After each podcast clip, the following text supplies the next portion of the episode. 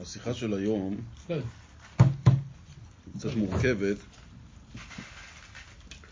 היא דנה בנושא של למה זה נקרא היום זאת חנוכה, הנר השמיני. יחד עם זאת, האם זה סיום של חנוכה, מכריזים על זאת חנוכה, אז למה לא אומרים את זה גם בהתחלה? מה בעצם מבטא כאן המילים זאת חנוכה? לאחר מכן יש את הנושא של בית הלל ובית שמאי, שלפי מה סופרים את הנרות.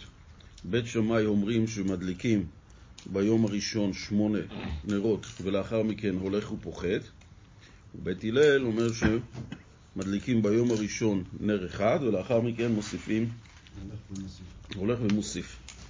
מסביר הרבי כאן בשיחה מה החילוק ביניהם, והוא מביא את השיטת הרגרצ'ובר על הנושא של חפצה וגברה, שזה קצת נושא קצת אה, בשיחה הוא מורכב. מה המושג של המושג, המושג של חפצה וגברה, לפי מה הולכים במקרים מסוימים, האם לפי החפץ או לפי האיש.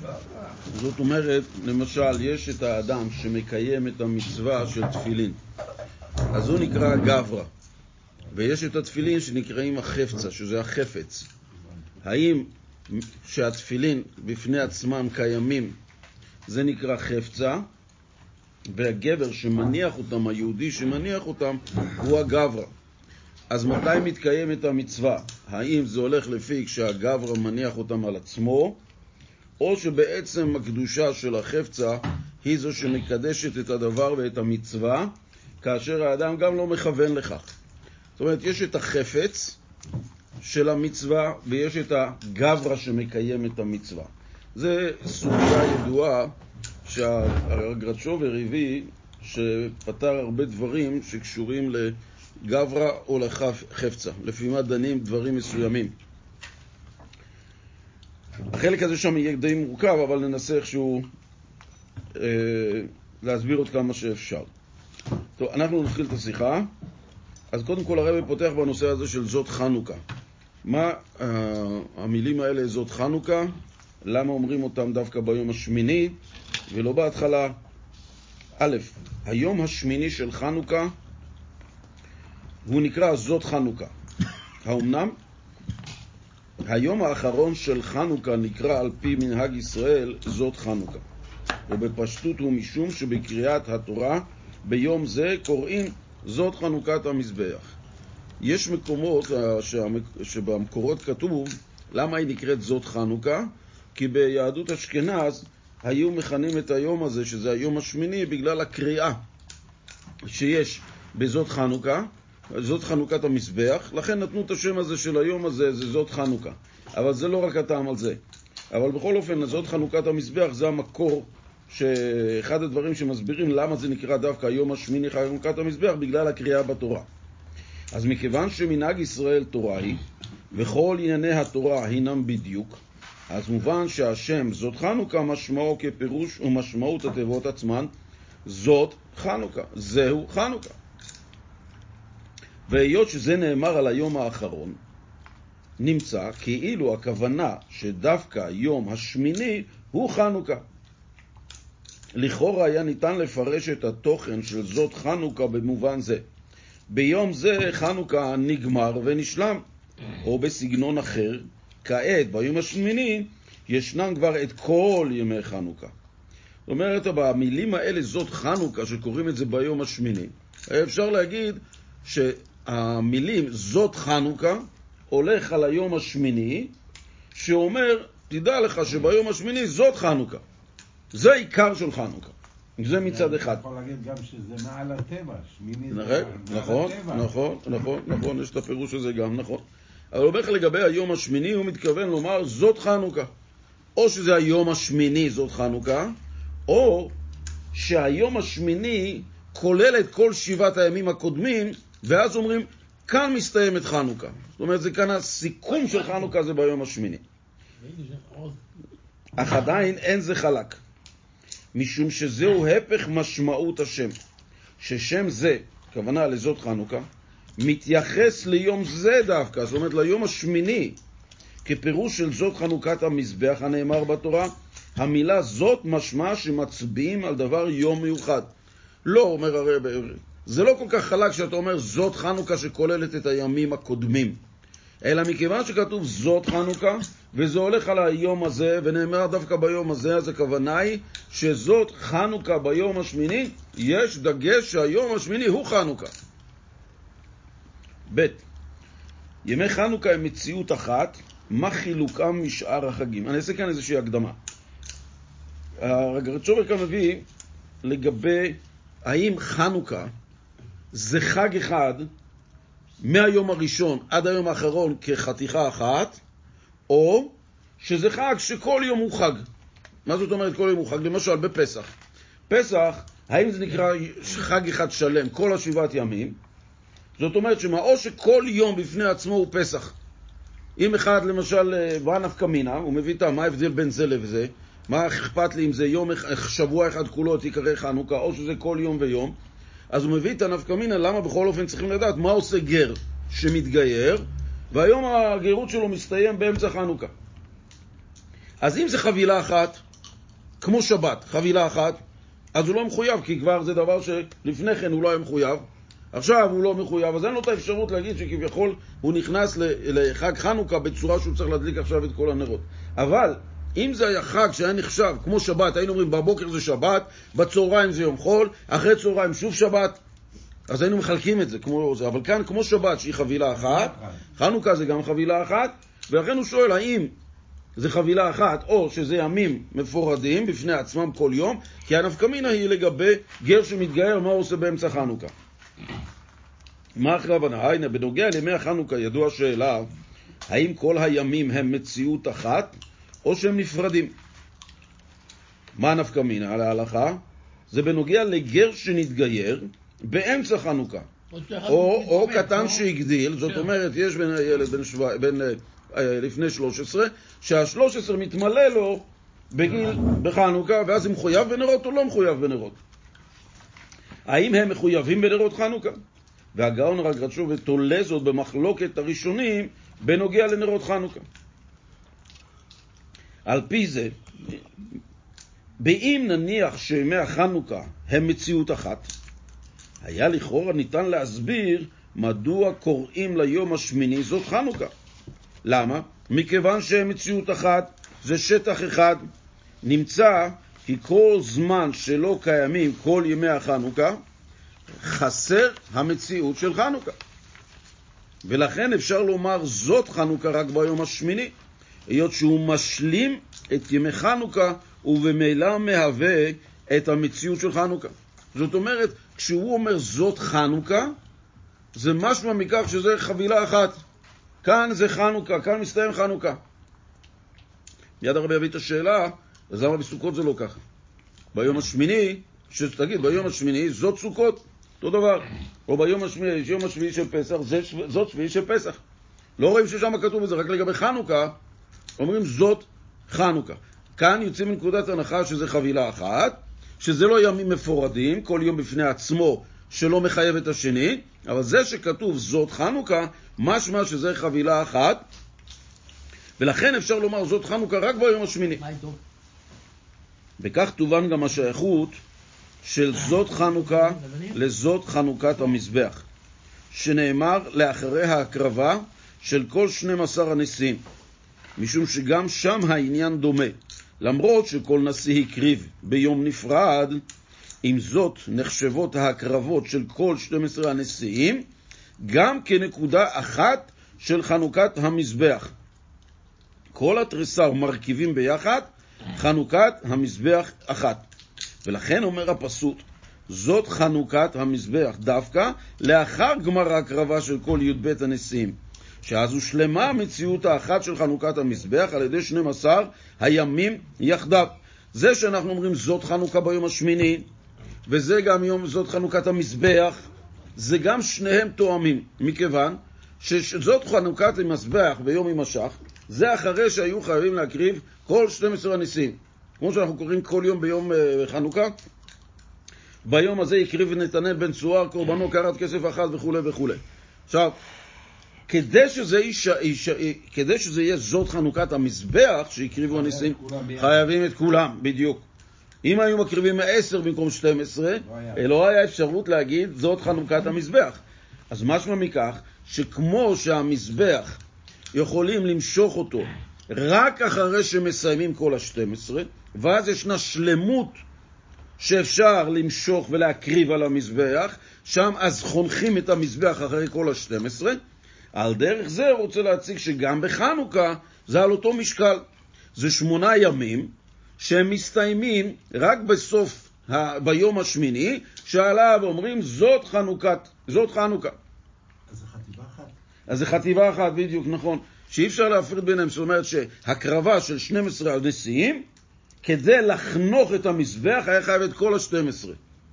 ולא יכול, מזה משמע מכך שעד שלא יסיימו כל ה-12, אי אפשר להגיד זאת חנוכת המזבח. משמע מכך שצריך באמת את כל ה-12 כדי שתהיה מכלול אחד, בלי שמפרידים בין אחד לשני, שאומרים גם אם יהיה 10 או 9, אפשר לחנוך את המזבח.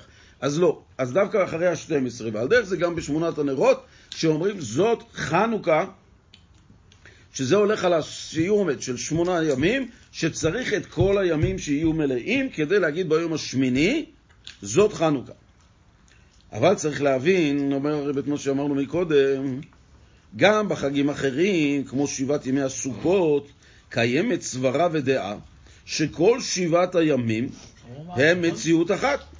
ובכל זאת לא מצינו שידגישו בנוגע ליום האחרון, אשר זאת חג הסוכות וכיוצא בזה.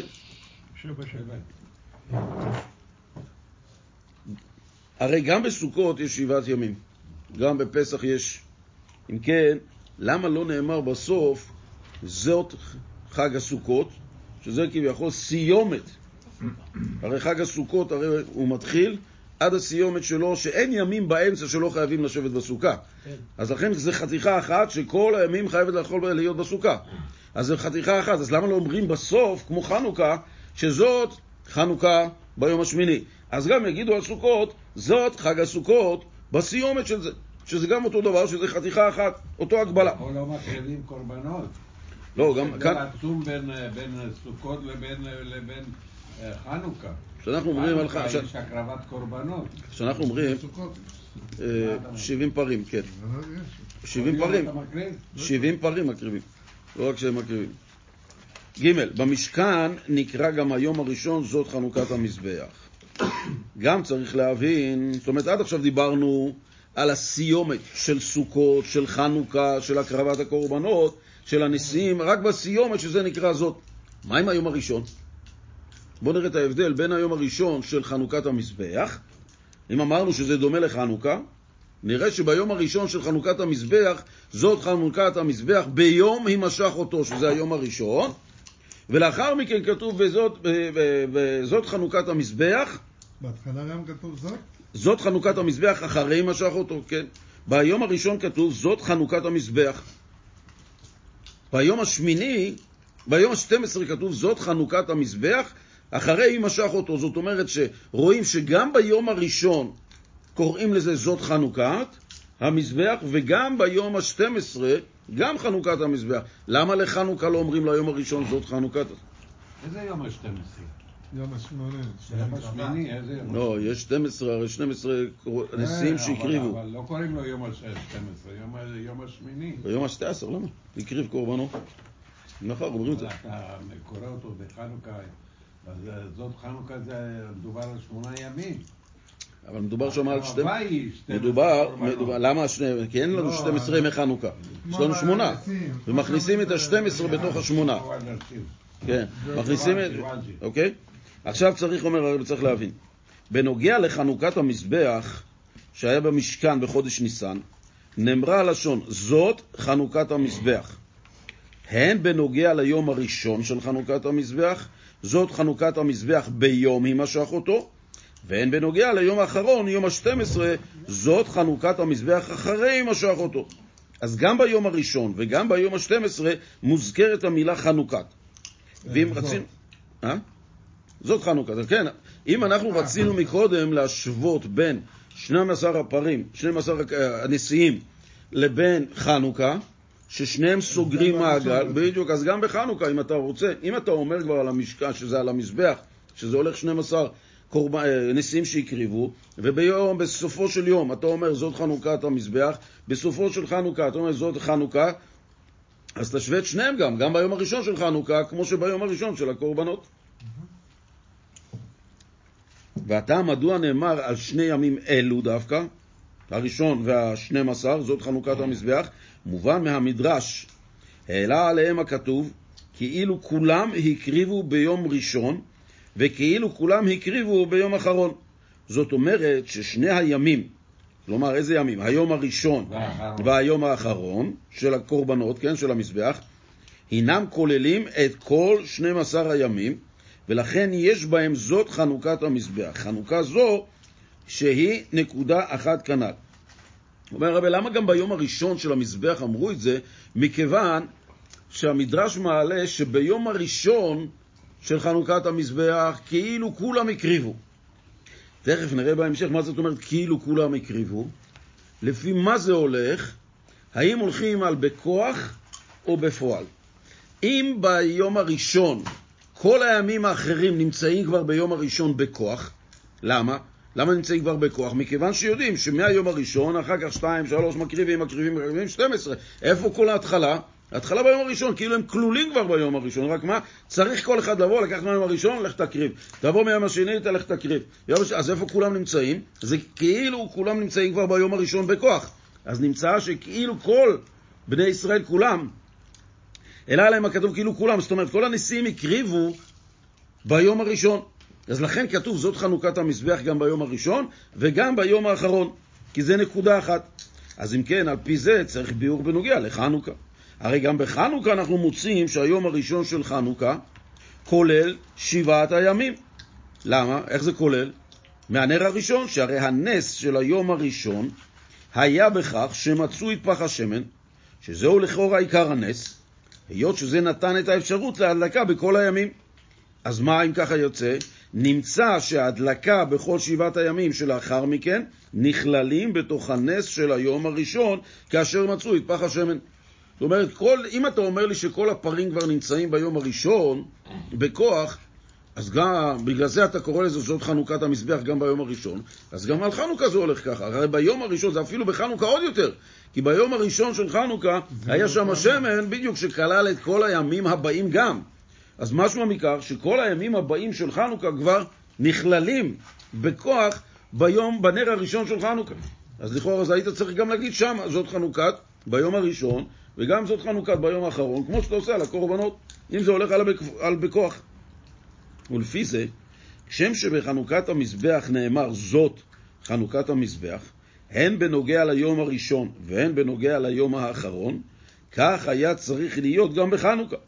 שגם היום הראשון של חנוכה היה צריך להיקרא זאת חנוכה. על אותו כלל.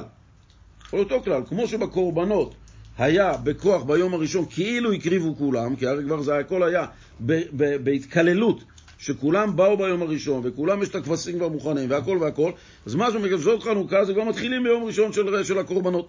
על דרך זה גם בחנוכה, היה צריך לעשות את זה שכל הנרות הבאים כלולים בנר הראשון.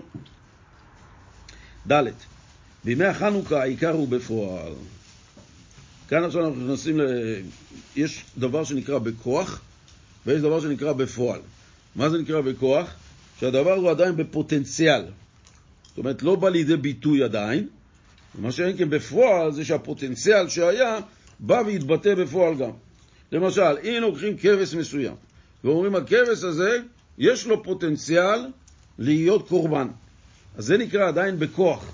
בפוטנציאל, עדיין לא הקריבו אותו. אבל בפועל עדיין לא הגיע. בדיוק, עדיין, ולכן זה נקרא, שזה נקרא עדיין בכוח. זה עדיין נמצא בפנימיות של הדבר, ברעיון, זה עדיין נמצא במצב שאין לו שום פועל, זה נקרא, הוא עדיין נמצא בכוח.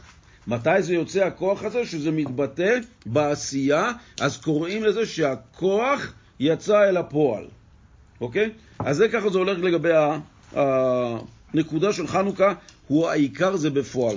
ומשם נראה איך הוא אחר כך משווה את זה לעניין של הקורבנות, של, של הנשיאים. ויש לומר נקודת הביאור בזה. הנקודת הביאור, שוב רק נסכם אותה, למה חנוכה ביום הראשון לא אומרים זאת חנוכה, כמו שאומרים ביום הראשון של המזבח, זאת חנוכת המזבח, למרות ששניהם יש להם את אותו תקן. אז הרבי אומר כאן בואו נבהר את זה, כי למה בחנוכה לא אומרים ביום הראשון זאת חנוכה? כי הפועל הולך, לא? בחנוכה זה הולך? עליה בפועל. או להחליף את זה. רגע, שיגידו ביום הראשון במקום ביום האחרון? ויש לומר נקודת הביאור בזה. גם וגם. כן. ישנו חילוק בין האופן בו היום הראשון של חנוכה כולל את כל ימי החנוכה, לבין האופן בו היום האחרון כולל את כל ימי החנוכה. ועל דרך זה החילוק בין יום ראשון של חנוכת המזבח והיום האחרון של חנוכת המזבח. ביום הראשון כל הימים כלולים בכוח. וביום האחרון ישנם כל הימים בפועל. זאת אומרת, ביום הראשון אנחנו רואים שהרי אין שם שמונה נרות ביום הראשון. אנחנו יודעים שבפח השמן, ביום הראשון נמצא בכוח כל השבעה ימים הבאים. אותו דבר גם לגבי הקורבנות, שביום הראשון כולם, מתי הם באים לידי ביטוי? ביום השמיני. ביום השמיני זה בא הכוח, הוא פועל שיהיה אחר כך בפועל ביום השמיני. וביום האחרון ישנם כל הימים בפועל. כי למה? כי ביום השמיני, מה רואים בחנוכה, בנרות חנוכה? רואים את כל שמונה הנרות. מה שהיה בכוח בנר הראשון, ביום השמיני מתבטא, רואים את זה בפועל. על דרך זה גם לגבי הקורבנות, שביום הראשון מה רואים? שכאילו הקריבו את כולם, אבל לפועל כל אחד מקריב את שלו כל יום ויום. אבל מה רואים מזה? שבכוח זה כבר היה ביום הראשון, וזה התבטא ביום ה-12 שראו את כל הקורבנות. ועל פי זה יש לומר, אף על פי שבחנוכת המזבח ניתן לומר זאת חנוכת המזבח, גם בנוגע ליום הראשון, מצד זה שכל הימים כלולים בו בכוח, עם זאת, שונה הדבר בחנוכה. זאת אומרת, למה אומרים את זה רק, בקורב... רק ב... ב... למה אומרים בזאת חנוכת המזבח על המזבח ביום הראשון, ולא אומרים את זה בחנוכה ביום הראשון? היות שהגדר של חנוכה הוא החידוש שלו, הוא הבפועל. כדלקמן, לכן זה שביום הראשון כלולים כל הימים בכוח, לא יוצר את העניין של זאת חנוכה, ובמילא לא יכול להיקרא כך. כל העניין של חנוכה, הביטוי שלו, המהות שלו, הכותרת שלו, שזה בא ביום, אה, שזה עכשיו הדגש שלו? שזה העניין של בפועל. רגע. אני- אני אומר ש... שזה העיקר של חנוכה, זה העניין של בפועל. נגמר כל האוכל. בעניין זה שחנוכה קשור עם הבפועל דווקא, מרומז גם בשם חנוכה. חנוכה, הבפועל שלו, זה העיקר שלו. לכל מצווה יש את המצווה, את העיקר שלה. כאן לגבי חנוכה, הדגש הוא לא על הבכוח. חנוכה בא לבטא חג שמתבצע בפועל. הבפועל, המייסה הוא העיקר הבפועל, זה החשוב אצל חנוכה. לכן, היות שמדגישים את החג הזה, שזה הפועל, זה החשוב, לכן לא כוללים אותו בכלל ביום הראשון, כמו של, כמו של המזבח. כי הוא בעצם, אין מה לכלול אותו ביום הראשון של הכוח, מכיוון שחנוכה, המהות שלו, העיקר שבו, כל מה שבא לידי ביטוי זה דווקא בפועל. וגם הזה שזה בא לידי ביטוי בפועל, גם רמוז במילה חנוכה. אוקיי? עכשיו אנחנו נראה, ניכנס פה לעניין של בית הלל ובית שמאי. זאת אומרת, בית הלל, השיטה שלהם זה כפי שנאמר, שזה הולך ומוסיף, ובית הלל ובית שמאי זה הולך ומוריד. ועניין זה שחנוכה קשור עם הבפועל דווקא, מרומז גם בשם חנוכה. וכידוע ששמו של כל דבר, אשר יקראו לו בלשון הקודש, מרמז על התוכן שלו. אז מובא בפוסקים שחנוכה הוא ראשי תיבות. מה ראשי תיבות של חנוכה? חטא, נרות והלכה כבית הלל. בואו נזכור, מה הוא רוצה להראות לנו עכשיו? שחנוכה, העיקר שבו זה הבפועל. איפה גם רואים את זה שזה בפועל? גם בשם חנוכה. חטא נרות והלכה כבית הלל. מזה אחר כך נראה איך שזה בא לידי ביטוי גם בפועל. מה אנחנו רואים? ידוע מחלוקת שיש בבית שמאי ובית הלל לגבי סדר הדלקת הנרות. האם פוחד והולך או מוסיף והולך. ההלכה היא נקבעה כבית הלל שצריך להיות מוסיף והולך. ביום הראשון אחד, ביום השני שניים, והלאה והלאה עד השמיני. וידועה ההסברה במחלוקתם. מה המחלוקת שיש פה? על מה הם חולקים בעצם? בית שמאי סוברים, למה צריך להדליק ביום הראשון שמונה ואחר כך לרדת לשבע וכו' למטה למטה? למה? משום שמספר הנרות הוא כנגד ימים הנכנסים, לפי הימים העתידים לבוא. משום שלדעת בית שמאי אזלינן בתר בכוח. הולכים אחר ומתחשבים בעניין כפי שהוא בכוח. מה זאת אומרת? ביום הראשון של חנוכה אמרנו שכל הנרות, כל ימי החג נמצאים ביום הראשון. אז כמה יש לנו ביום הראשון? שמונה. שמונה. אז מכיוון שעכשיו... לעתיד לבוא יהיה בבית אה, שמאי.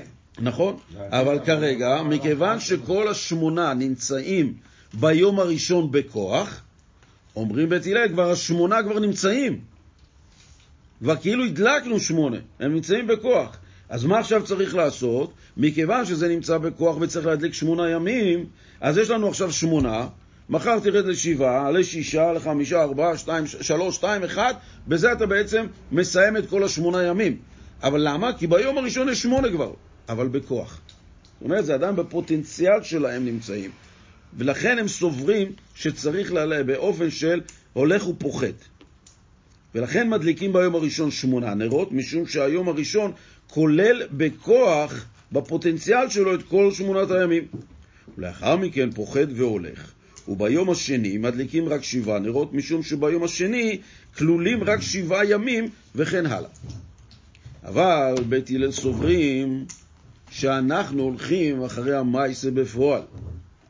הולכים אחר ומתחשבים בעניין כפי שהוא בפועל. זה שבכוח יש שמונה בסדר, אבל חנוכה המהות שלו זה עניין של חג שבא לידי ביטוי בפועל, ולכן מספר הנרות הוא לפי הימים שישנם בפועל. איזה יום יש לנו היום? ביום הראשון יש לנו יום אחד מחנוכה, אז מדליקים בו יום אחד, נר אחד. ביום השני יש לנו כבר שני ימים של חנוכה, אז שניים. למה? כי בפועל יש לנו את היום הראשון כבר ואת היום השני. למה? כי הם מסתכלים על מה זה בפועל. בפועל, במציאות של העולם, מתחיל חנוכה בכ"ד ליל כ"ה, אז משמע מכך שיש לנו עכשיו יום אחד שזה ליל כ"ה, ולכן אנחנו מדליקים נר אחד.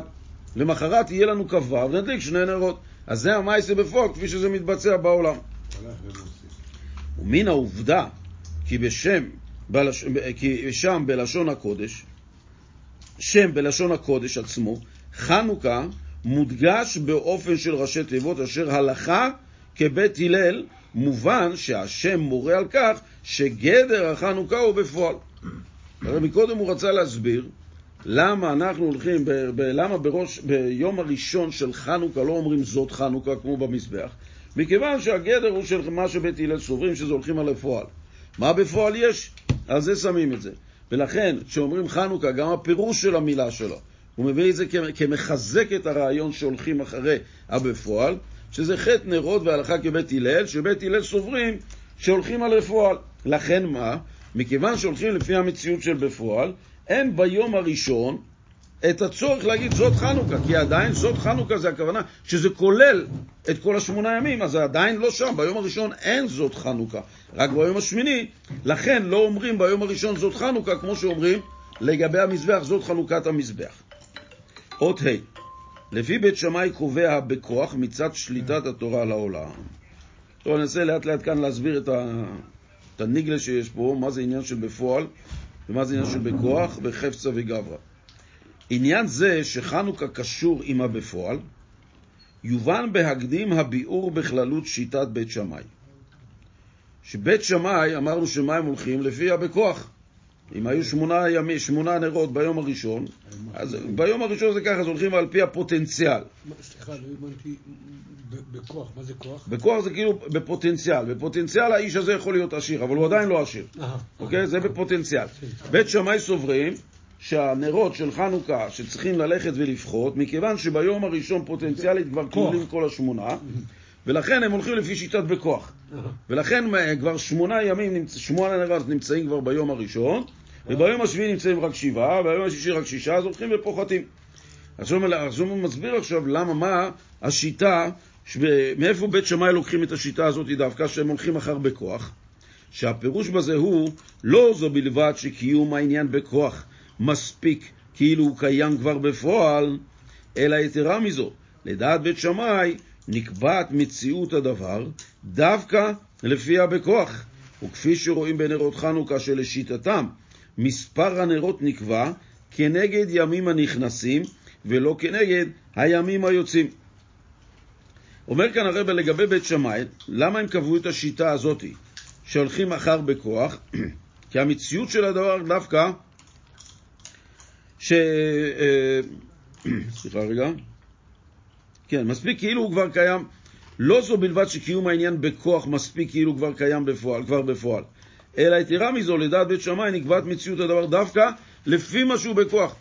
בית שמאי באים ואומרים, לא, אנחנו עכשיו רואים שביום הראשון בכוח, בפוטנציאל יש שמונה נרות, אוקיי? אבל לא אומרים, בגלל שאנחנו יודעים אחר כך שמהשמונה יהיה נרות בפועל שיעשו אותם, ידליקו אותם, ואז היינו אומרים לפי המעשה, אנחנו מבינים למה צריך ללכת ולפחות. הם אומרים לא, בכלל המעשה אנחנו לא מתייחסים. מבחינתנו, מה שנמצא בכוח, לפי זה אנחנו קובעים את ההלכה. לא לפי המעשה לאחר מכן.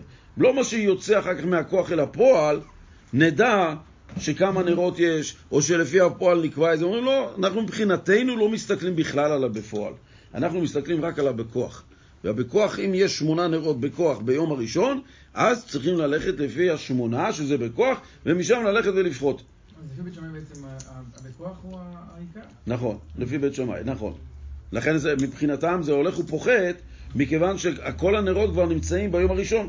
כמו שהנר חנוכה בבית המקדש שהיה, הפח שמצאו, כבר בנר הראשון הוא הספיק לשמונה ימים, משמע שהבכוח כבר היו שמונה ימים נמצאים. בתוך היום הראשון, אוקיי? אבל לאחר מכן, מה בפועל זה נקבע? נקבע לפי שסיום שלו, זאת אומרת, המייסה בפועל מה היה?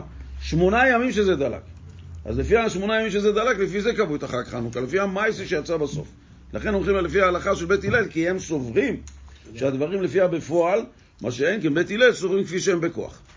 ולכאורה אין מובן.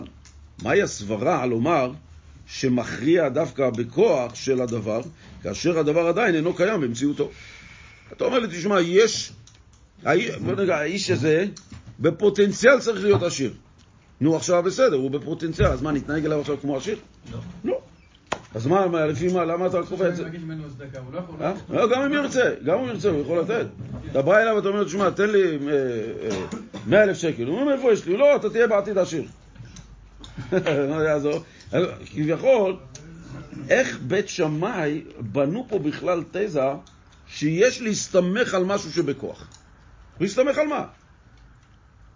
לפי מה קבעתם שבכוח יש שמונה, זה כבר דבר שאחר כך יצא לפועל. אבל זה שונה מן העשיר. מן העשיר אתה לא יודע, אבל הימים באים שאתה, שאתה הולך ומוסיף, כן? כן. אז זה אמת. בדיוק. זה אמת, אתה הולך ואתה מוסיף, אבל להיות עשיר איפה זה דבר... שניהם נמצאים בגדר של פוטנציאל. ביום הראשון. גם העשיר אין לו עדיין, וגם בכוח אין עדיין שמונה נרות פה. לא, את- אוקיי? אתה יודע שבוודאות שמחר אתה מדליק גם נר. כן, אבל אם ככה, אתה יודע בוודאות. רגע, הרי אנחנו יודעים גם, שלפני שאנחנו אוכלים משהו, אנחנו לא יכולים לברך שבפוטנציאל או בכוח מישהו מביא לי עכשיו מהמטבח משהו, נכון? נכון. מתי אנחנו מברכים? שזה נמצא לידינו, ולא רק זה, אנחנו אפילו מחזיקים את זה ביד. למה? כי למעשה, רק אחרי המעשה בפועל אני יכול לברך על זה. אבל אני אתן לך גם דוגמה, אדם שיש לו פרדס, כל שנה זה נותן פירות. וכמעט 100% שנה הבאה שייתן גם פירות. מה זה כמעט? ואם תהיה יובש ובצורת? זה לא, זה מצוי... אי אפשר להתחייב על דבר שלא בא לעולם. אבל זה מצוי שיהיה בשנה הבאה. מה זה מצוי? אבל מה מצוי? זה לא מי- מצוי. מי ערב לזה? לא אדם- מילא פיס בשבוע שעבר וזכה במיליון שקל. אז מה, בגלל שהוא פעם אחת זכה אז הוא ישחק גם בשבוע הבא? אין לנו כאן זה. מה שזה נמצא, בפ... מה שזה נמצא בפוטנציאל עדיין, ה- המקום הוא לחשוב בעצם, בהסתמך על מה? אתה אומר שהבכוח מקנה לי את היכולת לקבוע הלכה. סמך מה? אפשר. זה גם, נכון, זה גם לגבי יעקב אבינו ש, שגם אמר לקדוש ברוך הוא, אם, אה, כי במקלי עברתי את הירדן, אבל הוא אמר לו אחר כך, אם אתה תציל אותי מידי יד עשיו, ולאחר מכן הוא הבטיח לי את כל הדברים. מה זה אם? זאת אומרת, אתה, מתחייב על העתיד? מה, איפה הביטחון שלך בהשם? גם פה, מה אנחנו רואים? שהוא מדבר על הפוטנציאל של הדבר, והקדוש ברוך הוא לא הסכים איתו. אבל מה מדובר? על משהו שהוא פוטנציאל. מאיפה בית שמאי לקחו שיש אפשרות להסתמך על הדבר עוד לפני שהוא בא במציאות בעולם? הרב דניאל, גם מסופר שפעם באו לאד- לאדמו"ר הזקן אה, קבוצה של חסידים, באו לשמוע ממנו אה, ובסוף האדמו"ר הזקן לא יצא אליהם. ואחד החסידים אמר, עכשיו אני מבין מה כתוב בהגדה. אתה סיפר לי פעם. כן. לא, לא, לא. קיבלנו לפני הר סיני ולא נתנו לנו את התורה. מה העניין? זאת אומרת, אתה רואה שגם לבוא להר סיני זה גם עניין. אז גם זה שהיינו פה, חיכינו לאדמו"ר הזקן, גם גם הרווחנו בזה. אה, זה- זה, זה, כבר- זה ממש דבר כבר חסידי. זה ממש דבר שכביכול אה, רבה וחסידות זה פוטנציאל, ובכוח ובפועל יש את זה בחסידות בטח. בית שמאי קבעו, לא מסתמך שלא בא בעולם, זה כבר בא לעולם, זה היסטוריה, הם קבעו אחרי שהיה מעשה חנוכה היה פח השם, ידעו שזו דלק. כן. אז יש לנו מה להסתמך, נ- על דברים ש... נכון. נכון, נכון. לא, אבל מה היה בפועל? מה היה בפועל? בפועל היה, על סמך מה אנחנו חוגגים? בהסתמך שהיה נרך שמן ליום אחד, אוקיי? מה הספיק? שמונה ימים, זה היה בפועל. מהיום הראשון, אפשר לומר שהיום הראשון זה היה, יש לו פוטנציאל, אוקיי? אבל היה לו את השמן ליום אחד. מה היה לימים הבאים? הוא דלק ועוד דלק ודלק ודלק ודלק. זה היה נס. אף אחד לא יכול לבוא להגיד לך, שמע, הנה שמנו ליום אחד, אבל בפוטנציאל יקרה אחר כך שלמעשה ידלקו עוד שבעה ימים. היה נס. היה נס, נכון? אף אחד לא ציפה שיהיה נס. אמרו שיהיה ליום אחד, בינתיים נלך למסוק זיתים ונביא את השמן החדש. בפועל, בפועל, למעשה בפועל, הנר דלק, המשיך לדלוק שמונה ימים, אוקיי? אז זה, מה בא בית שמאי, מה בא בית הלל ואומר? בית שמאי בא ואומר, נעשה אותו דבר. נסתמך על הפוטנציאל שיש עכשיו שמונה נרות. יש לנו אפשרות לשמונה ימים, נסתמך על זה, שנלך ונדליק את זה הלאה בימים הבאים. אבל כאן זה דבר שהוא כביכול עוד לא נעשה. אנחנו הרי לא עושים את אותו דבר כמו שהיה בחנוכת, בחנוכיה של בית המקדש, שאנחנו אומרים, תשמע, יש, לה- היה לנו נס שמה, עכשיו מדי שנה יהיה לנו נס. מה הנס? ניקח כוסית אחת של שמן, קטן, נשים אותה ליום אחד, והקדוש ברוך הוא כבר ידאג שיהיה נס כמו שהיה פעם. זה אי אפשר. אי אפשר, זה לא עובד ככה. אנחנו מדברים פה על דבר שההתייחסות היא לגבי המעשה. כאן השאלה של הרב, בכלל, מאיפה היה לבית שמאי אב אמינא להסתמך על דבר שהוא בכוח להגיד שמכאן אנחנו בונים הלכה. בדיעבד. אה, מאיפה היה להם את היכולת להסתמך? מאיפה הם הביאו את הרעיון להסתמך על בכוח אל- אל ולקבוע הפועל. הלכה? לקבוע הלכה לכל הדורות ששמונה נרות ביום הראשון ואחר כך הולך ופוחד להסתמך על זה שבכוח היה את זה. מה שנעשה בפועל, זה מה שנעשה בפועל, על פי זה חוגגים. חנוכיה שהייתה בבית המקדש, דלקה יום אחד, זה היה פוטנציאל של יום אחד. אבל בפועל, דלקה שמונה ימים, זאת אומרת, מה רואים? שלפי המעשה שהיה, על סמך זה בית הלל קבעו את זה. למה לא הולכים לפי הבפועל? מה היה בפועל? שמונה ימים דלק, שמונה ימים עושים חג. אבל זה היה אחרי. אף אחד לא שם חבית כזאת של שמן ביום הראשון ואמר זה יספיק לשמונה ימים. כי אז היינו יודעים, בסדר, אז אם ככה אין פה נס, אין פה עניין, זה הכל בכוח כבר נמצא ביום הראשון. אבל כאן מדובר שהיה פה הכל בפוטנציאל והתבטא אחר כך. בית שמאי אומרים בואו נתחיל מהפוטנציאל ושם נעצור. אבל מסתמך על מה? מאיפה לקחו את זה בית שמאי שמסתמכים על דבר שזה, שעדיין לא במציאות? זו השאלה של הרבי. ולכאורה אין מובן, מהי הסברה לומר שמכריע דווקא בכוח של הדבר כאשר הדבר עדיין אינו קיים במציאותו? וכפי שהוא בנרות החנוכה. לדעתם, יש להדליק בפועל ביום הראשון בחנוכה שמונה נרות, לפי שנמצאים בכוח. ובשעה שהוא רואה בפועל לא יותר מאשר יום אחד. מה יש לנו היום? יש לנו יום ראשון של חנוכה. הוא אומר ביום הזה שמונה ימים שנכנסים בתוכו, בפו, בכוח. אתה אומר שמונה ימים, אני רואה פה יום אחד. כ"ה זה יום אחד. והביאור בכך הוא, זה שעיקר מציאות הדבר הוא הבפועל, כמו שיטת של בית הלל, הרי זה בנוגע לנברא. והטעם, אצלו, אצל הנברא, שייך שהדבר יישאר בכוח ולא יבוא בפועל. הוא בטל כל הדבר. ולכן כל זמן שהדבר אינו קיים בפועל, חסר בו העיקר. זאת אומרת, כאן הרב, מה, מה כאן העניין של המציאות של הדבר בפועל? במ- במשפט אחד, שהבפועל זה דבר ששייך לנברא. שכל זמן שהנברא לא רואה את הדבר בפועל, מבחינתו הוא לא קיים, הוא בטל. מתי הוא רואה את הדבר? רק כשהמעשה בפועל. מתי אני עושה את המצווה? שאני מדליק נר כל יום, זה המעשה בפועל. אז אני בעצם רואה שהדבר קיים. אם הדבר לא קיים, אז מבחינתי הדבר לא קיים, אז זה בטל אצלי. כי אין את זה פה, אין כאן עניין של בפועל. יש פה רק עניין של בכוח, אז מה אני עושה עם, ה, עם הדלקה ב, שהיא נמצאת בפועל? בכוח. זה מה שהרב אומר כאן, שאם עיקר המציאות שלה בפועל זה אצל הנברא. מה נברא? הנברא רואה את הדברים בפועל, גשמי. הוא רואה את הדברים בגשמית, הוא רואה את הדברים כפי שהם. אז אם הוא צריך את הבפועל כדי לבצע את המצווה. אומר אם זה בכוח, אז מבחינתו, כל זמן שלך את הדבר, אז הוא לא קיים מבחינתך. כל זמן שאין לי פה כוס מים, אמרו לי במטבח, אני לא יכול, אני לא יכול לברך על כוס מים. לא יכול לעשות עד רק שהאוכל מוכן לפניי בפועל, לא בכוח. ולכן, אילו מדובר אודות החפצה, מציאות כלשהי, והמצווה שבה, שמצד עצמה הינה בכוח, שלא תיתכן מניעה לכך שתבוא לידי פועל, אזי מיד כאשר קיימת חפצה זו בכוח, כבר נפעל העניין שמצידה. חסרים רק עניינים שמחוץ ממנה זמן, בכדי להמשיכה גם אל הפועל. אם היה מדובר רק על העניין של החפצה, שרק של הדבר עצמו, המציאות כלשהי, שמצד עצמה החפצה עדיין נמצאת בכוח, זאת אומרת, יש את המצווה, והיא נמצאת בכוח, לא ייתכן מניעה שאם היא נמצאת בכוח, אין שום מניעה שתגרום לה אחר כך לבוא לידי ביטוי גם בפועל. שמה? שמה צריך למשוך את זה למשל? נניח, אם בן אדם אומר, שמע, יש חג חנוכה זה בכוח, אבל חנוכה עדיין, אנחנו נמצאים עכשיו בחודש, נניח תשרה, אנחנו יודעים שחנוכה הולך להיות, אז זה עדיין נמצא בכוח. אבל אנחנו גם יודעים שבכוח הזה יבוא לידי פועל. שזה יגיע גם למציאות שאנחנו נגיע לחודש כסלו, בכ"ד בלילה, אנחנו נדליק ליל קפה, אנחנו נדליק את החנוכיה. אנחנו נדליק את זה. אבל יש, יש איזה משהו, אין, אין אדם יכול להקנות דבר שלא בא לעולם. נכון, זה בדיוק מה ש... נכון. זה סותר את. זה לא סותר, זה בדיוק העניין שאנחנו שאלנו על זה. הרי איך אדם לא יכול להקנות דבר שלא בא לעולם. אז אם אין עדיין שמונה נרות בפועל פה, יש רק בכוח, הם עדיין לא באו לעולם השמונה האלה. אתה כללת בתוכם, בתוך היום הראשון כללת את כל השמונה.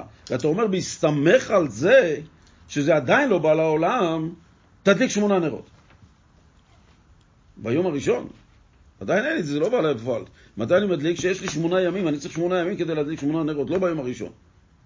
ולכן דעת בית שמאי, שבענייני תורה מתחשבים עמה בכוח, משום שלתורה יש שליטה על מציאות העולם. הנה, כאן הרב מביא, מאיפה, מאיפה התפתחה השיטה אצל בית שמאי שהולכים אחריה בכוח?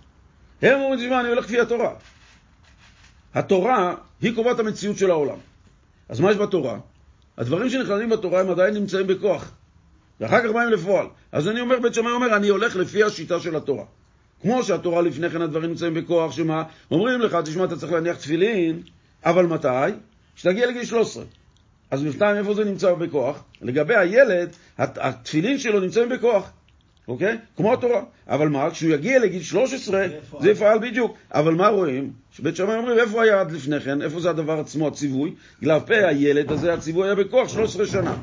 אבל זה בא אחר כך לידי פועל. אז הוא אומר, אני הולך לפי השיטה, כפי שהתורה אומרת. לתורה יש שליטה על מציאות העולם. אוקיי, דרשת חז"ל, על הפסוק, להקל גומר עליי. אשר כפי שהתורה פוסקת, כך נעשה בפועל בעולם. זאת אומרת, מה זה פוסקת? התורה פוסקת קודם כל זה בפוטנציאל, בכוח. ולאחר מכן יש פסק שלפי התורה, שזה עדיין בהלכה, ורק לאחר מכן אנחנו מבטאים את זה בפועל. אנחנו צריכים להניח תפילין, צריך לקחת אור, צריך לקחת בתים, צריך לעשות את זה שחורים. כל זה היה כתוב בדברי חז"ל, שזה היה בכוח, והתורה, מכיוון שזה כתוב בכוח, אחר מכן אנחנו מוצאים את זה לפועל. זה הלך לפי זה, לפי בית שמאי, ככה הם הולכים. לפי השיטה הזאת. לכן כאשר התורה מדברת אודות ענייני העולם, זאת אומרת כמו שהם בעולם של תורה ומצד תורה, לא בעולם הגשמי שלנו, אלא בעולמה של תורה. הרי עיקר הדבר הוא כפי שהינו בכוח, שאז נוצרת מציאותו, אלא שהחפצה צריכה להיות מציאות בגדר וחפצי העולם, לכן צריכה להיות הדלקת נר באופן מעשי. זה שיטת בית שמאי, שהם אומרים, תשמע, הדבר כולו מתחיל בכוח. כל התורה היא בכוח. אבל התורה היא העיקר זה בכוח. אחר כך, כדי לבטא את הבכוח, צריך לעשות משהו מעשי, להדליק נר. אבל איפה כל התורה? התורה נמצאת בעניין של הכוח, עניין של פוטנציאל, עניין שעדיין הדברים לא יתקיימו בכל אחד ואחד. אז לכן השיטה של בית שמאי אומרת, תשמע, אני הולך לפי התורה. אני, יש לי מצוות נר חנוכה. איך כתוב בתורה? מה, איך זה הולך התורה? התורה אומרת, תשמע, תניח תפילין. זה נקצה בתור כוח. זה עדיין, עדיין לא קיימתי את המצווה. אותו דבר הוא אומר, צריך להדליק נרות חנוכה. זה גם כתוב, מדברי רבנן. זה נמצא עדיין בתור מה? גם פוטנציאל, נכון? אז הוא נמצא כבר כל המצווה. היא נמצאת בכוח, רק צריך נר להדליק אותה, לקיים אותה, אבל בעיקרון היא כבר נמצאת. לכן ההסתכלות של בית שמאי היא כמו שהתורה רואה, שהדברים בכוח, וצריך אחר כך מעשה להוציא אותם בפועל, אבל איפה הכל מתחיל? מתחיל על הבכוח. בסדר? נמצאים איתי? או ש... כן, בסדר. בסדר? עוד ו' בכוח או בפועל התחשבות בגדרי נותן התורה או בגדרי המקבל. ויתרה מזו יש לומר, דעת בית שמאי, אשר כל דבר נקבע לפי הבכוח שלו, היא לא רק משום שמצד התורה בכוח הוא עיקר הדבר כמו שנאמר עד עכשיו, אלא יתרה מזו, שבתוך הכוח קיים גם הבפועל. עכשיו בית שמאי, מה, רוצה, לחזק את ה... הוא מחזק לעצמו את הדבר, שהוא אומר, תראה, כשאני אומר בפוטנציאל שאני צריך להניח תפילין, שהתורה אומרת לי, שהילד יגיע לגיל 13 יניח תפילין. עכשיו, אנחנו כבר יודעים איך נראים תפילין, ואנחנו גם יודעים איך צריך להניח אותם. אז המייסה בפועל של המצווה, איפה נמצא? גם בכוח. אבל בגיל 13 זה... בגיל נגמר. 13 זה יבוא לידי פועל, חיצוני.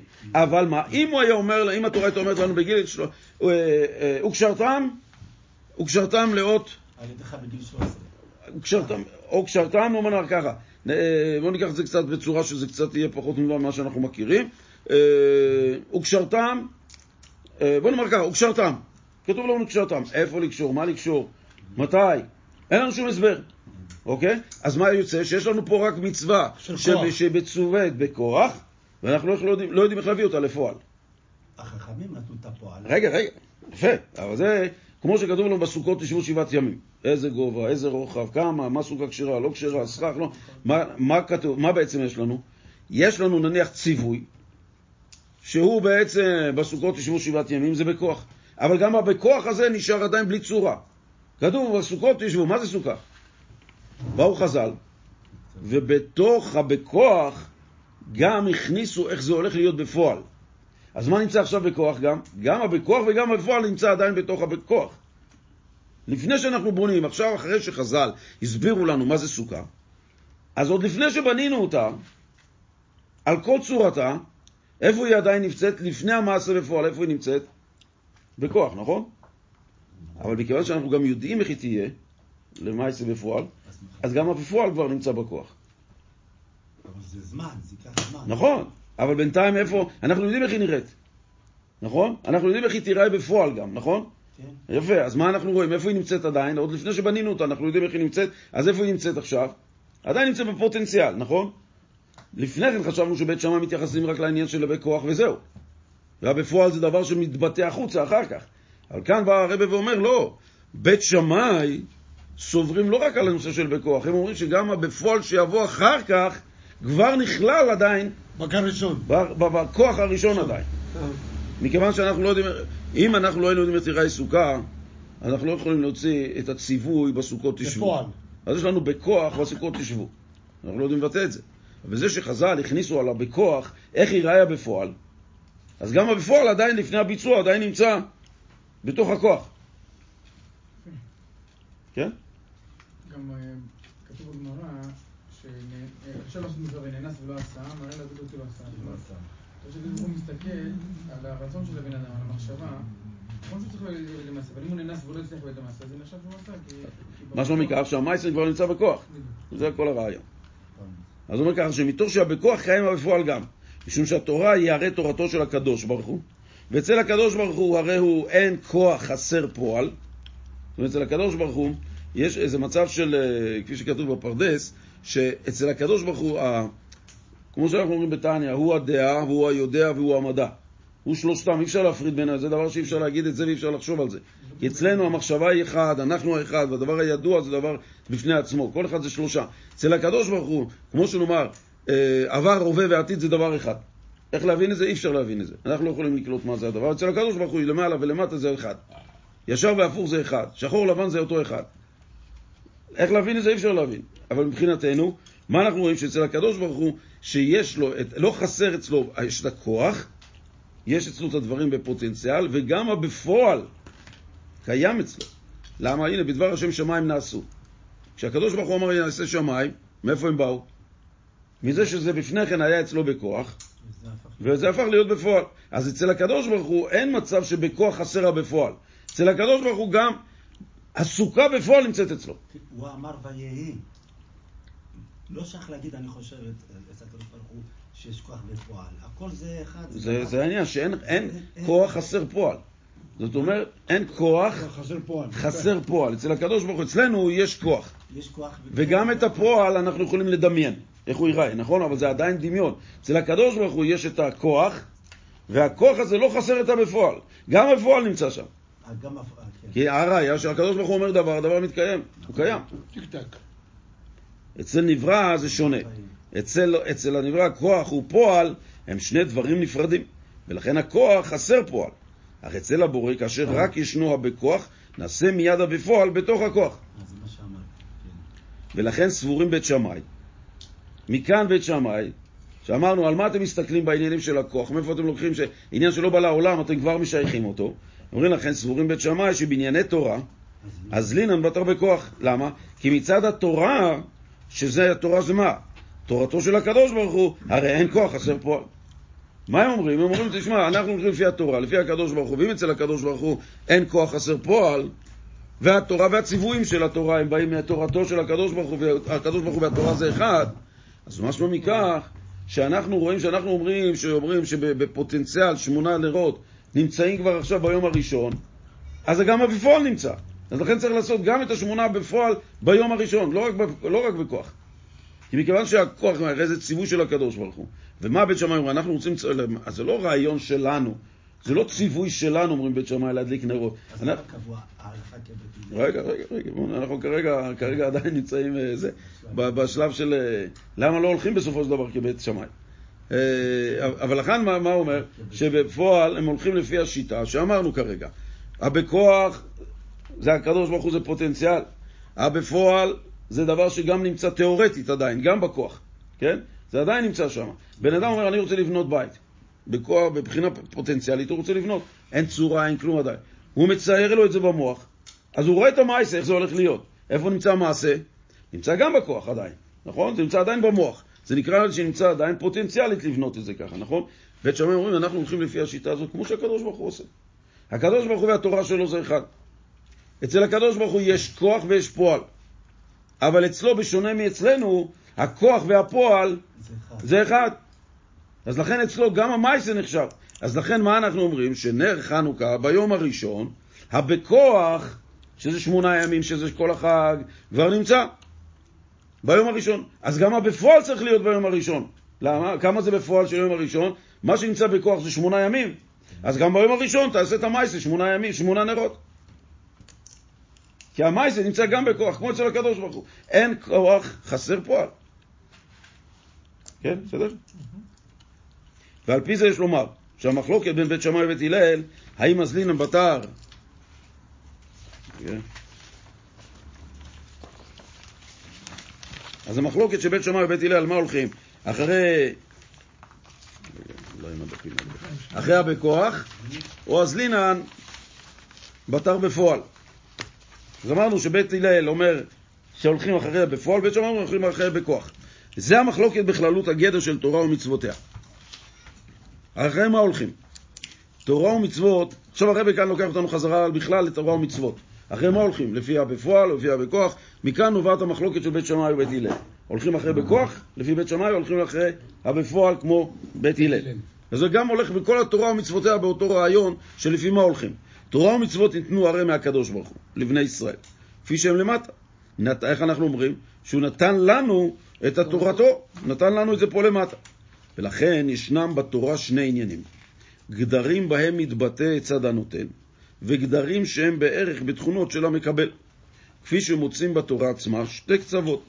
אין דברי תורה מקבלים טומאה, אפילו כאשר הם נלמדים על ידי אדם בלתי טהור, משום שהם דברי דברי כאש, נאום השם דברי כאש, ולאידך גיסא, הרב שמחל על כבודו, כבודו מחול, משום שתורה דילי, התורה היא שלו, ויכול לעשות איתה כאילו כביכול אני מחליט מה לעשות עם התורה, ומצד שני, אנחנו רואים מהצד השני, דברי, שת, שדברי, אין דברי תורה מקבלים טומאה, גם אם זה על ידי בן אדם טמא.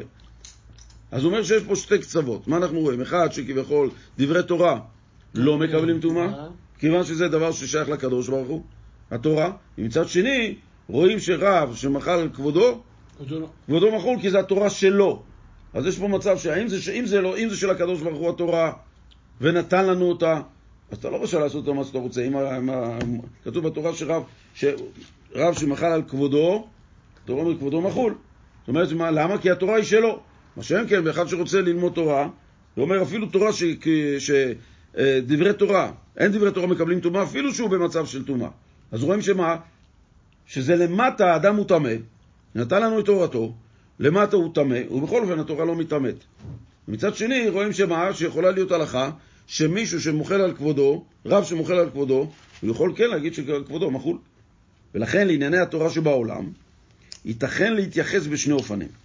א', כפי שהדבר מתחייב מצד גדרי הנותן, של התורה שזה הקדוש ברוך הוא, ב', כפי שמצד גדרי המקבלים, שזה לנו, שנתן לנו את תורתו, שזה בני ישראל. איך זה מתייחסים בשני אופנים? וזהו הסברה במחלוקת של בית שמאי ובית הלל. בית שמאי סוברים שעיקר המכוון בנתינת התורה היא לפעול שמקבלי התורה, שזה אנחנו, שהוא נתן לנו, יורגשו, שמקבלי התורה יורגשו. יהיו גדרי נותן התורה ומצווה המצוות. לכן, אף על פי שתורה לא בשמיים היא, וניתנה למטה לבני ישראל, בכל זאת התורה נשארת כפי שהיא מצד הנותן, ולכן הזלילן בתר בכוח. זאת אומרת, מה אומר כאן בית שמאי? מביא את הדוגמה שהיות שהתורה שהקדוש ברוך הוא נתן לנו היא תורתו, אבל הוא נתן לנו אותה לא כתורתכם. תורתו באה אלינו, אוקיי? ואיך הקדוש ברוך הוא מתייחס לדברים בעניין של קיום המצוות, שהמצוות עדיין נמצאות איפה? בכוח, נכון? שנמצאות עדיין בכוח, אפילו, ש... אפילו שהן יורדות לכאן, רק אחר כך הם יוצאים לפועל. לכן בית שמאי אומרים שזה כמו התורה, אפילו למרות שהיא ירדה כאן לעולם, והוא נתן לנו את זה כאן בתוך העולם שלנו, עדיין הדברים נשארים בכוח. רק מה? בני ישראל מוציאים אותם לפועל, זה בסדר. אבל בעיקר- בעיקרון, בבסיס של זה, כל הדברים שהקדוש ברוך הוא ציווה נמצאים עדיין בכוח. בכוח. אז לכן בית שמאי אומרים, אני הולך לפי התורה, גם שהיא פה למטה, לא רק שכפי שהיא למעלה. גם שהיא פה למטה, עדיין נשארה בכוח ובפועל, אה, שבא בשני חלקים. אז לכן אני הולך לפי, הבפוע- לפי הבכוח. אבל בית שמאי. רגע, אבל בית הלל, נכון, אבל לפי שיטת בית הלל, הרי עיקר הכוונה היא שהתורה והמצוות יפעלו בבני ישראל כפי שהם כאן למטה, ובגדרי, ובגדרי האדם שלהם פה למטה. התורה היא לא תישאר בפוטנציאל, היא לא תישאר בכוח. העיקר שבה, שזה יפעל על האנשים, על היהודים שמקיימים אותה, ישתנה אצלם המהות שלהם, לעבוד את השם בצורה הרבה יותר טובה. לכן, אז לפי מה זה נקבע? לכן סבורים בבית הלל שדיני התורה נקבעו לפי גדרי המקבל, אז לינן בתר בפועל.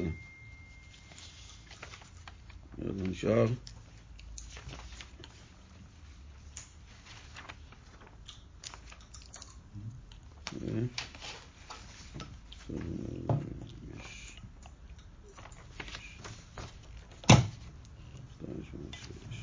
טוב, אני חושב שאנחנו כבר שעה למדנו, זה בסדר? אני חושב שנעצור פה? בסדר? לא, תסכם לנו את זה, תסכם לנו את זה. סיכום במשפט. אה? לא, תסתכל בסוף, אבל מה... אה, בתחילה נשאלה השאלה למה זה נקרא זאת חנוכה, על היום השמיני, ואמרנו שזה מצד זה שביום יימשך המזבח, נקרא זאת חנוכה, אז למה בעצם, אם זאת חנוכה נקראת ביום השמיני, למה זה לא אותו דבר כמו חנוכת המזבח? שבחנוכת המזבח אומרים שזאת חנוכה גם ביום הראשון וגם ביום ה-12. אז למה בחנוכה עצמה, שזה גם אותו דבר, שמקריבים, אה, מתחילים את ה... זאת חנוכה, לא אומרים ביום הראשון זאת חנוכה, כפי שזה נאמר לגבי העניינים האחרים. אז אומר שלגבי העניין של... אה, שזה לא, לא, לא, אה, ביום הראשון לא אומרים את זה, מכיוון שחנוכה, העניין אצלו, זה העניין העיקרי זה בפועל. הדברים של מעשה בפועל. מתי מתבטאים במעשה בפועל? ביום הראשון זה עניין של עדיין רק מתחיל החג, עדיין החג לא, אין פה בפועל. אז אין מה להגיד זאת חנוכה. מה שאין כן אצל במזבח, כבר היה, כל המזבח, הקריבו כולם את כל הקורבנות, הביאו, אז. ביום הראשון כבר היה מזבח שהתחילו לעבוד עליו. הסיומת שלו זה ביום ה-12 שהקריבו את כולם. מה שכן בחנוכה שהולכים על המעשה בפועל, כי חנוכה מבטא את העניין של בפועל, אז מסתכלים על הסיומת שלו. מה היה בפועל? שמונה ימים, בסופו של שמונה ימים, כאן אנחנו סוגרים זאת חנוכה. מה ראינו זה? אם זה חנוכה זה הולך יום אחד, אה, חבילה אחת, חתיכה אחת, או שזה ימים שמפורדים, לפי כל זה. הנפקא מינה שלמי שמתגייר או שקטן שגדל, האם בהיותו בחנוכה באמצע הגיע גיל מצוות, האם הוא מחויב או לא מחויב לעשות את זה. זה הנפקא מינה אם זה חבילה אחת או לא חבילה אחת. לאחר מכן הרב מסביר שהעניין של חנוכה מתבטא בעניין של מעשה בפועל. גם רואים את זה בשם של החג, כי השם של הדבר קובע לו את המהות שלו. כמו שם של בן אדם, כמו בן אדם שהאותיות של השם שלו קובעות לו את המידות שלו. ולכן ככה זה גם חנוכה. חטא נרות והלכה כבית הלל. מה כאן רוצים להראות? שהעניין של בפועל, חנוכה מבטא את, ה- מבטא את המעשה בפועל, מכיוון שזה, העניין של חנוכה זה עניין יותר של המעשה, כמו שבית הלל, לכן בית הלל קבעו את זה ככה שזה ילך, הולך ופוחת, מה שאין כבית שמאי אומרים פוחת והולך. זאת אומרת שזה יותר אה, אה, מתבטא בשני הכיוונים של הזה. למה בית הלל קבע את זה שזה למעשה בפועל? מכיוון שהולכים אחרי המעשה. בית שמאי קבעו את זה, כמה? למה שהולכים שמונה נרות ביום הראשון? זה מכיוון שזה הולכים לפי בכוח. ובית שמאי אומרים, אנחנו הולכים לפי השיטה הזאת כי ככה התורה. התורה יש את המצווה כפי שהיא עדיין בפועל, בכוח, כתובה בתורה, ורק לאחר מכן צריך להביא אותה לידי פועל. ויותר מבית שמאי עוד מוסיפים, אומרים שגם הבפועל נמצא כבר עדיין בתורה, מכיוון שבכוח יש כבר את הציווי, ויש איך היא צריכה להיראות, ואיך הסוכה תיראה, ואיך המבנה שלה, וכמה מטראז', וכמה וכמה וכמה, הכל נמצא כבר בפועל. נמצא, הבפועל נמצא כבר בכוח. בכוח. יש את השרטוט כבר הכל.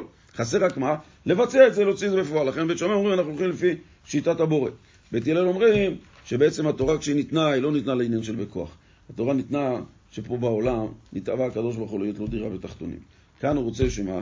שהתורה תרד כאן למעלה, למטה. אבל שהנבראים לא יהפכו פתאום למלאכים. הוא רוצה אותנו פה בתחתונים כמו שאנחנו בגדרי הטבע.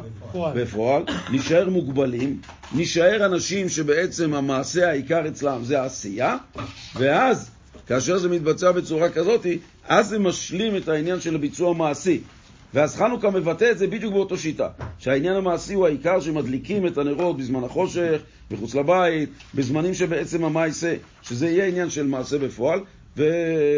כי הם סוברים בניגוד לבית שמאי, שהתורה מצווה לעשות את הדברים למעשה, כי זה העיקר של התורה. שבני אדם, היהודים שנמצאים פה למטה בעולם התחתון, יישארו בעולם התחתון, כי הוא רוצה אותנו בתוך העולם התחתון במגבלות שלו, של העולם, ובתוך זה לקיים את הדברים במעשה בפועל. כי המעשה הוא עיקר, כי גדול תלמוד שמביא לידי מעשה. שכל הגדולה של הלימוד שבכוח, זה העיקר מכיוון שהוא מביא לידי מעשה. כוח. דני, למה היית חסר לי? רק היום?